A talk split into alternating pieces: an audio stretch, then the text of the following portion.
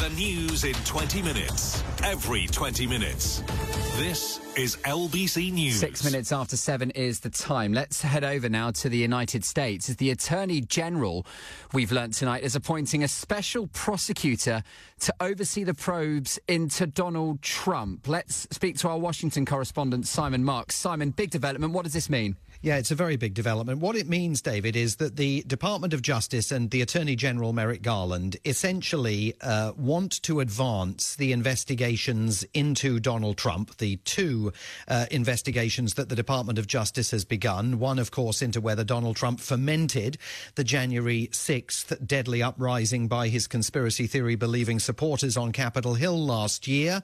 Uh, and the second probe being into all of those classified documents that somehow managed to make their way to uh, Donald Trump's Mar-a-Lago estate instead of to the National Archives where they should have gone.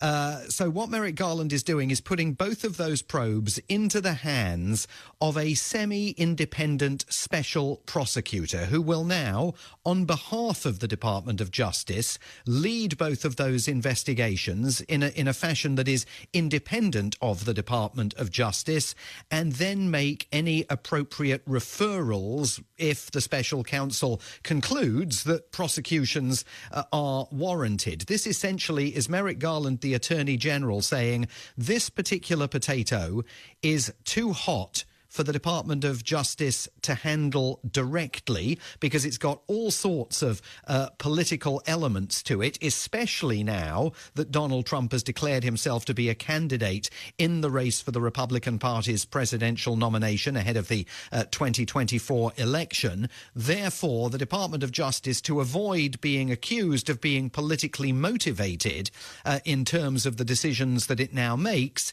is going to put all of this in the hands of an independent uh, special counsel. Now, uh, pity the poor individual who is about to be revealed, and we're going to be hearing from Attorney General Merrick Garland uh, a bit later in the afternoon here. Pity the poor individual who's getting the job, because they, of course, will suddenly be in the crosshairs uh, of controversy with Democrats urging them uh, to throw the book at Donald Trump and Republicans insisting that they're engaged in persecution of the former president uh, and a witch hunt. But, you know, this is basically uh, the next stage in the saga, we always knew something was coming because uh, remember that the Department of Justice said that they would not uh, proceed with any uh, criminal indictment of the former president or members of his inner circle within a 60 day window of the midterm elections. Well, that window has now closed.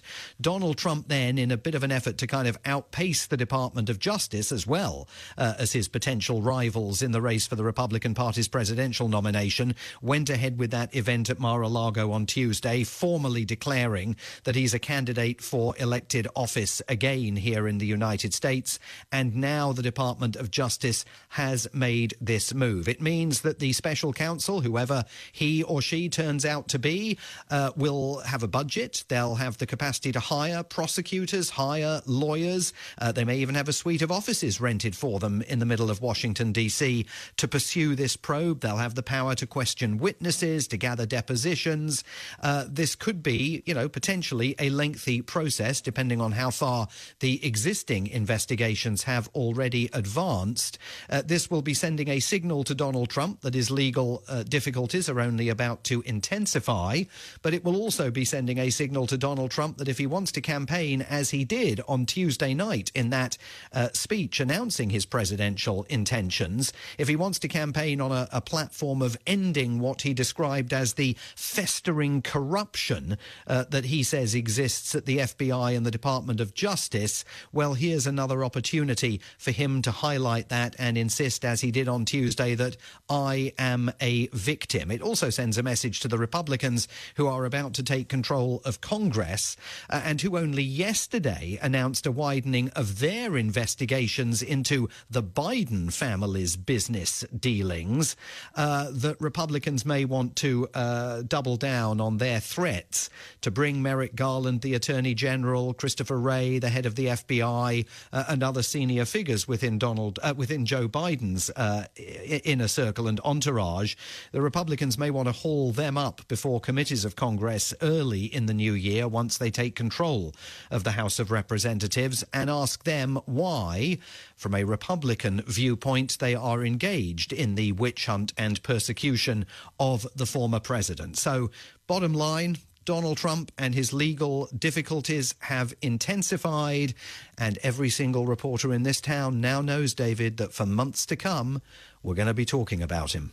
Certainly will be. While we've got you, Simon, be good to get your take on obviously what's been happening at Twitter. Of course, we've been discussing the news that it could be uh, falling offline this uh, this weekend. Elon Musk himself been tweeting uh, tonight. At the moment, no decision, he says, been made as to whether or not Donald Trump's account will be reinstated. Yes, no word on that yet, he says, although he's reinstated the accounts of a couple of other people who were banned for um, uh, engaging in acts of parody that were not identified as acts of parody, including the comedian uh, Kathy Griffin. Elon Musk says they've all been reinstated, but he says Trump decision has not yet been made. He's just put out another tweet within the last 40 minutes saying the new Twitter policy is freedom of speech, but not freedom of reach. Negative and hate tweets, he says, will be max deboosted. I mean, I think that means that what he's going to do is take steps to make sure that they don't get amplified on Twitter and demonetized so no ads or other revenues flow to Twitter. You won't find the tweet unless you specifically seek it out, he says. I mean, how he's going to, I mean, I'm not, I'm no, let me put my hand up. I'm no technical expert, but how he would go about engaging, you know, making good on that pledge when all the reporting suggests that most of the people that were running Twitter's back end and all the engineers have either fired or have resigned because they've pushed back against Elon Musk's insistence that everybody's got to wait, work 18 hour days and that working from home will no longer uh, be tolerated, I think is a very open question. I mean, Twitter itself is replete with tech experts predicting that the platform is going to collapse under its own weight because it doesn't have the back end staff available any longer uh, to keep it doing all the things that they obviously do in the back rooms of Twitter to make sure that the platform uh, stays available. Uh, uh, and, uh, you know, there is still this open question about is he going to bring Donald Trump back? And I think presumably the answer is that at some point he is, even though he says the decision has not yet been made. Uh, I should say that over on Mastodon, which is this sort of alternative platform that many users have started to migrate to from Twitter, there are concerns being e- expressed that if indeed Twitter does collapse over the weekend or next week, there'll be so many people migrating over to Mastodon that their servers uh, may not be able to handle the crush of new registrations. So there are some suggestions that some of those servers open for uh, new registrations may soon be closed as a protective measure to keep the Mastodon platform up and running. I've looked for David Dom on Mastodon. I don't think he's there yet, is he? He's not yet. You've got Simon to come on Marks. over. Come on in. The water's lovely. Uh, I'm sure I'll be checking it out. Great to speak to you. LBC's Washington correspondent Simon Marks. Thank you very much indeed. LBC News.